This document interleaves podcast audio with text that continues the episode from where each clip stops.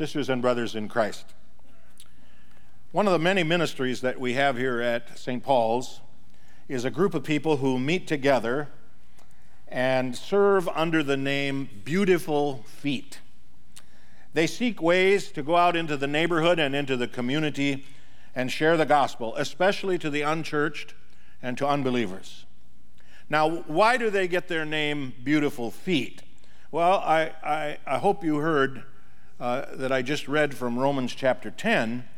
And wouldn't you know, St. Paul actually even quotes Isaiah in writing about beautiful feet.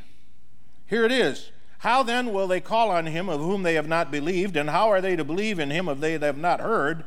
And how are they to hear without someone preaching? And how are they to preach unless they are sent? As it is written in Isaiah, how beautiful are the feet of those who preach the good news.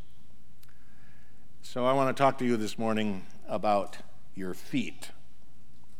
Take a look at your feet. They're beautiful, aren't they? Oh, okay, maybe not. Take a look at your neighbors. Take a look at your neighbor's feet then. Maybe, maybe they're better, huh? Uh, but, but isn't that passage something? I mean, we normally talk about beautiful hair or beautiful eyes, huh? but we don't usually refer to feet as being very beautiful. But the scripture says they are beautiful when they bring the good news to someone the good news of Jesus Christ. Our feet take us to where we need to go, and that's what makes them beautiful. The feet of our Savior, our Lord and Savior Jesus Christ, were certainly beautiful. Here's a picture, as a matter of fact, on the left side of the screen. Here's a picture of a, of a, of a little shrine at the bottom of the altar in Jerusalem on the Mount of Olives at the Church of the Ascension. Now, it is said and believed by some that from that rock that you kind of see a footprint in there, if you get real creative, that's Jesus' last footprint on earth as he ascended uh, to his Father's right hand. I'm very skeptical that that is real, uh, and nor does it make any difference to me whether it is or isn't. But what we do know is that our Lord, the God of the universe, did take upon himself human flesh. And he had beautiful feet. As a matter of fact, he used those feet to walk all over this earth in the, in the holy presence of being God in the flesh. And then he offered up those feet to a Roman nail when they were nailed to the cross for your sins and mine. And of course, today in the gospel lesson, we learn about another person's beautiful feet Peter, whose feet stepped over the edge of the boat, and those beautiful feet of Peter's walked on water. So before we get to uh, the beautiful feet that announce the good news, we should examine this miracle, this amazing miracle of Peter walking on water. Now, I know that it is, a, a fami- it is an account that is very familiar to Christians. You've heard it from Sunday school days on. And it's a very, very reminiscent of compulsive Peter. You know, Peter did those kinds of things. Uh, and uh, of course, some people would like to discount the miraculous in the Bible. They, they would like to say, well, big deal, Peter walking on water. How is that relevant to the issues we have to deal with today in American society? Or some people just deny it, you know? We even make jokes about it, don't we? When we are about to do something impossible, we say, What? You think you can walk on water? Or we have that other joke about, you know, if you want to walk on water, all you have to do is know where the stones are. Yeah. But I'm sick of skeptical humanists who try to mutilate the straightforward message of the Gospels. Where do we get off trying to limit Almighty God? Have we got so technologically advanced that if we can't rationally come up with an explanation how Peter walked on water, we just dis- dismiss it? Has we, have we discovered so many of the answers to life's questions that we think we've got all the answers when in fact we don't even know how to ask the right questions? Does something unexplainable threaten our modern way of thinking? I think God in his heaven has a great big smile on his face as he sees our puny arrogance. Peter walked on water. And it was the author John Ortberg who several years ago wrote a book entitled, If You Want to Walk on Water, You've Got to Get Out of the Boat. It's a book about faith, it's a book about stronger faith, it's a book about growing your faith and keeping your eyes focused on Jesus and his many wonderful promises. And it would do us all good to approach this story and the rest of the gospel for that matter with a childlike faith that Jesus raises up. We remember when those mothers brought the little children to Jesus and he said, Unless you believe like these little ones, you can't enter the kingdom of God. That's the kind of faith. Okay? It would do us all some good. So, how about us this morning? Are we ready to put our beautiful feet over the edge of the boat and see what happens? Well, if we are, then let's go back to the story. Jesus had just fed the 5,000. You remember Pastor Josh preached on that last week, right? And the disciples were cleaning things up, and Jesus was tired and he wanted to get away. Uh, he did that oftentimes, you know. He wanted to go off by himself and be in communication with the Father. That would be a good lesson for all of us, by the way. And so, left on their own, the disciples, when they got done cleaning up, decided they would head out on their boat and try a little night fishing. Now that was common too, often was done up on the Sea of Galilee. And it was about 3:30 or 4 o'clock in the morning when a wind came up. And with the wind, the waves got a little high, and that was not unusual either. They had experienced that before. And yet, from out of the darkness uh, comes Jesus and he's got no boat. He's simply walking on the water. And while the disciples were not expecting to see him, remember it was dark, remember it had been a long day for them, and they didn't quite see what they were understand what they were seeing, and so they hollered out and said, "It's a ghost." And Jesus shouted out, "No, it isn't. It's me." Well, actually, what he said was in the Greek, Ego eimi. Ego eimi. I want you to know what that really means. Ego eimi means I am. Aha. I am. Let's see. What did Moses uh, have from God when Moses asked God, You want me to go to Pharaoh and tell him to let my people go? Who shall I say sent me? And God said, Tell him I am sent you. And then in John's gospel, Jesus is talking to the Jews about who their father is, and he says, I am. I am who I am. In other words, that ego eimi, that I am, is not just a couple of pronouns. It's, it's, the, it's the answer that I am the God of the universe. I am Jehovah. I am Yahweh. Okay? I am the God of the Old Covenant. I am the God of the New Testament, right? God in the flesh. Don't be afraid, Peter. Ego eimi. I am God. Big smile on his face as he said, Don't be afraid, Peter. Ego eimi. No wonder then Peter responds with, My Lord, my Lord, tell me to come to you on the water. That's so much like Peter's personality, isn't it? Uh, we, we know how impulsive Peter can get from all kinds of other stories in the New Testament. He says before Jesus can make his way into the boat, he says, Lord, tell me to come to you on the water. And again, I'm, I'm certain that with a little smile Jesus has on his face, he says to Peter, Okay, come.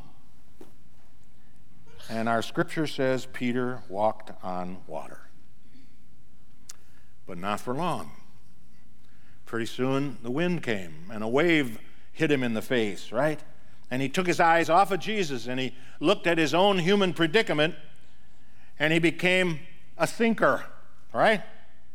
Even though he was a fisherman, he shouted out to Jesus, Save me.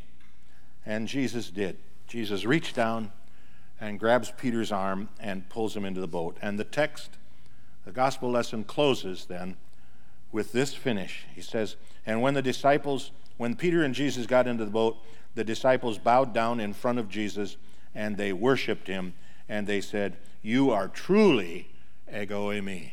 You are truly Jehovah Yahweh God. Yeah, this is a story about faith. Actually, it's a story about the power of faith. And there are lessons all over the Bible about the power of faith, especially when people find themselves in the storms of life. It wasn't logic that caused Moses to raise up his, his staff when the Red Sea was in front of him and Pharaoh's army was coming behind him and he was leading the children of Israel. It wasn't logic, it was faith. And the fact that he was scared, he was filled with fear for what the Egyptian army was about to do. We live in a world filled with fear. We're afraid of one another. We're afraid of getting old. We're afraid of getting fat. We're afraid of being laughed at. We're afraid of being punished. We're, be, we're afraid of, uh, of being found out. We're afraid of being embarrassed. We're afraid of losing ones who are close to us. We're afraid of being alone. We're afraid of the dark. We're afraid of getting cancer or having a stroke. We're afraid of war, terrorism, chaos, death. Oh, yeah, there are some days when we get along just fine. And then here come the days when, with very little warning, we are filled with fear. And when that happens, we too result to the only thing that a Christian should do, and that is save me, O Lord. Doubt and fear are terrible things, but faith is a wonderful thing. And our prayer this morning should be Lord, give us faith to really believe in your promises, especially in the storms of life. Faith is, after all, what's left when we get out of the sinking boat of our human efforts and rely instead of upon ourselves, don't do that, but we rely upon the God who pulls us up out of the sins of our hopelessness and saves us. In the book of Hebrews, there's a wonderful definition of faith. Right at the beginning of chapter 11, it says, Now faith is the assurance of things hoped for, the confidence of things you cannot see. Assurance and confidence right? Even of things we cannot see or understand. Remember doubting Thomas, you know, when he finally saw Jesus after Easter? And Jesus says, Well, yeah, blessed are you, Thomas, you've seen. Blessed even more are those who have not seen and yet believe. They see with the eyes of faith. St. John says at the end of his gospel, Jesus did many other things that are not written in this book, that these things are written that you might believe. Have confidence, assurance. Faith is the power of confidence to believe what we cannot see, to believe that the Son of God was dead on Friday and alive on Sunday. You can't debate anybody into that one. All you can do is say, I believe. I believe. Help my unbelief. All right. We've talked about the power of faith. Now we need to get back and consider what the disciples' reaction was when Jesus and Peter got back in the boat. We are told they worshiped him, right? Truly, you are the Son of God. Now, as far as we know from the scriptures, they had never done that before. Never. Check it out. Open your Bible. Do a search, if you will, for any other time when it says the disciples corporately praised him, worshiped him. You won't find it. You won't find it after Jesus heals the leper. After Jesus forgives the adulterous woman, you won't find it. After he preaches to the masses, right? They were willing to follow him, they were willing to leave their families. They were willing to cast out demons when he asked them to. They were willing to be in his army of disciples. But only after this incident on the Sea of Galilee does it say they worshiped him. Now, they might have done it in other times. That is an argument from silence. But we know this time they worshiped him. Why? Well, simple. Because this time they were the ones who were saved. One minute the storm had them by the neck and Peter was sinking, and the next minute they were sitting on the deck of the boat and the sun was coming up and the sea was calm and they worshiped. You see, when you see God as creator, you admire him. When you recognize his wisdom, you learn from him. When you discover his strength, you rely upon him. But when he when you realize that he has saved you, you worship him. I know you've heard me say the meaning of that old English word worship comes from when the master comes into your presence and you flatten yourself down on the ground and kiss your master's feet. Aha. We're back to feet again. Those beautiful feet. Eventually, those disciples dispersed all over the then known world, and they let their beautiful feet take them all over the world to share the good news of Jesus Christ. Beautiful are the feet of those who bring good tidings. And so, for our final lesson today, a couple of stories. The Lord says our feet are beautiful when we talk to others about the good news, when we serve others as He has served us, when we love one another as He has first loved us. Then our feet are beautiful. You know what? What do your feet do when you're sitting? Nothing. Right? I love the cartoon of the seven year old boy that was walking hand in hand with his dad, and he looked up into his dad's eyes and he said, Dad, if I'm to walk in your footsteps, would you please keep moving? The Lord has asked us to finish the job of seeking the lost, which He has come to do. Beautiful feet are meant to take us somewhere. They're meant for us to be about the Great Commission. Leonardo da Vinci had once worked on a great masterpiece for many, many months. And while he was working on the masterpiece, one of his students was watching him all along, watched him at work and, and saw this masterpiece evolve over time. He was awed by Da Vinci's beautiful techniques, and he was in hope of picking up some of the skills for himself. But before Da Vinci finished the painting, we are told, he turned to the student, he gave the student the brush, and said, now you finish it. And the student stepped back and said, What? No way. I wouldn't dream of touching your work. But Da Vinci said, What I have done should have inspired you to do your best. Now finish the work. Throughout the scriptures, we discover there is a great masterpiece from Genesis to Revelation that the Lord has unfolded in front of us, his master plan of salvation.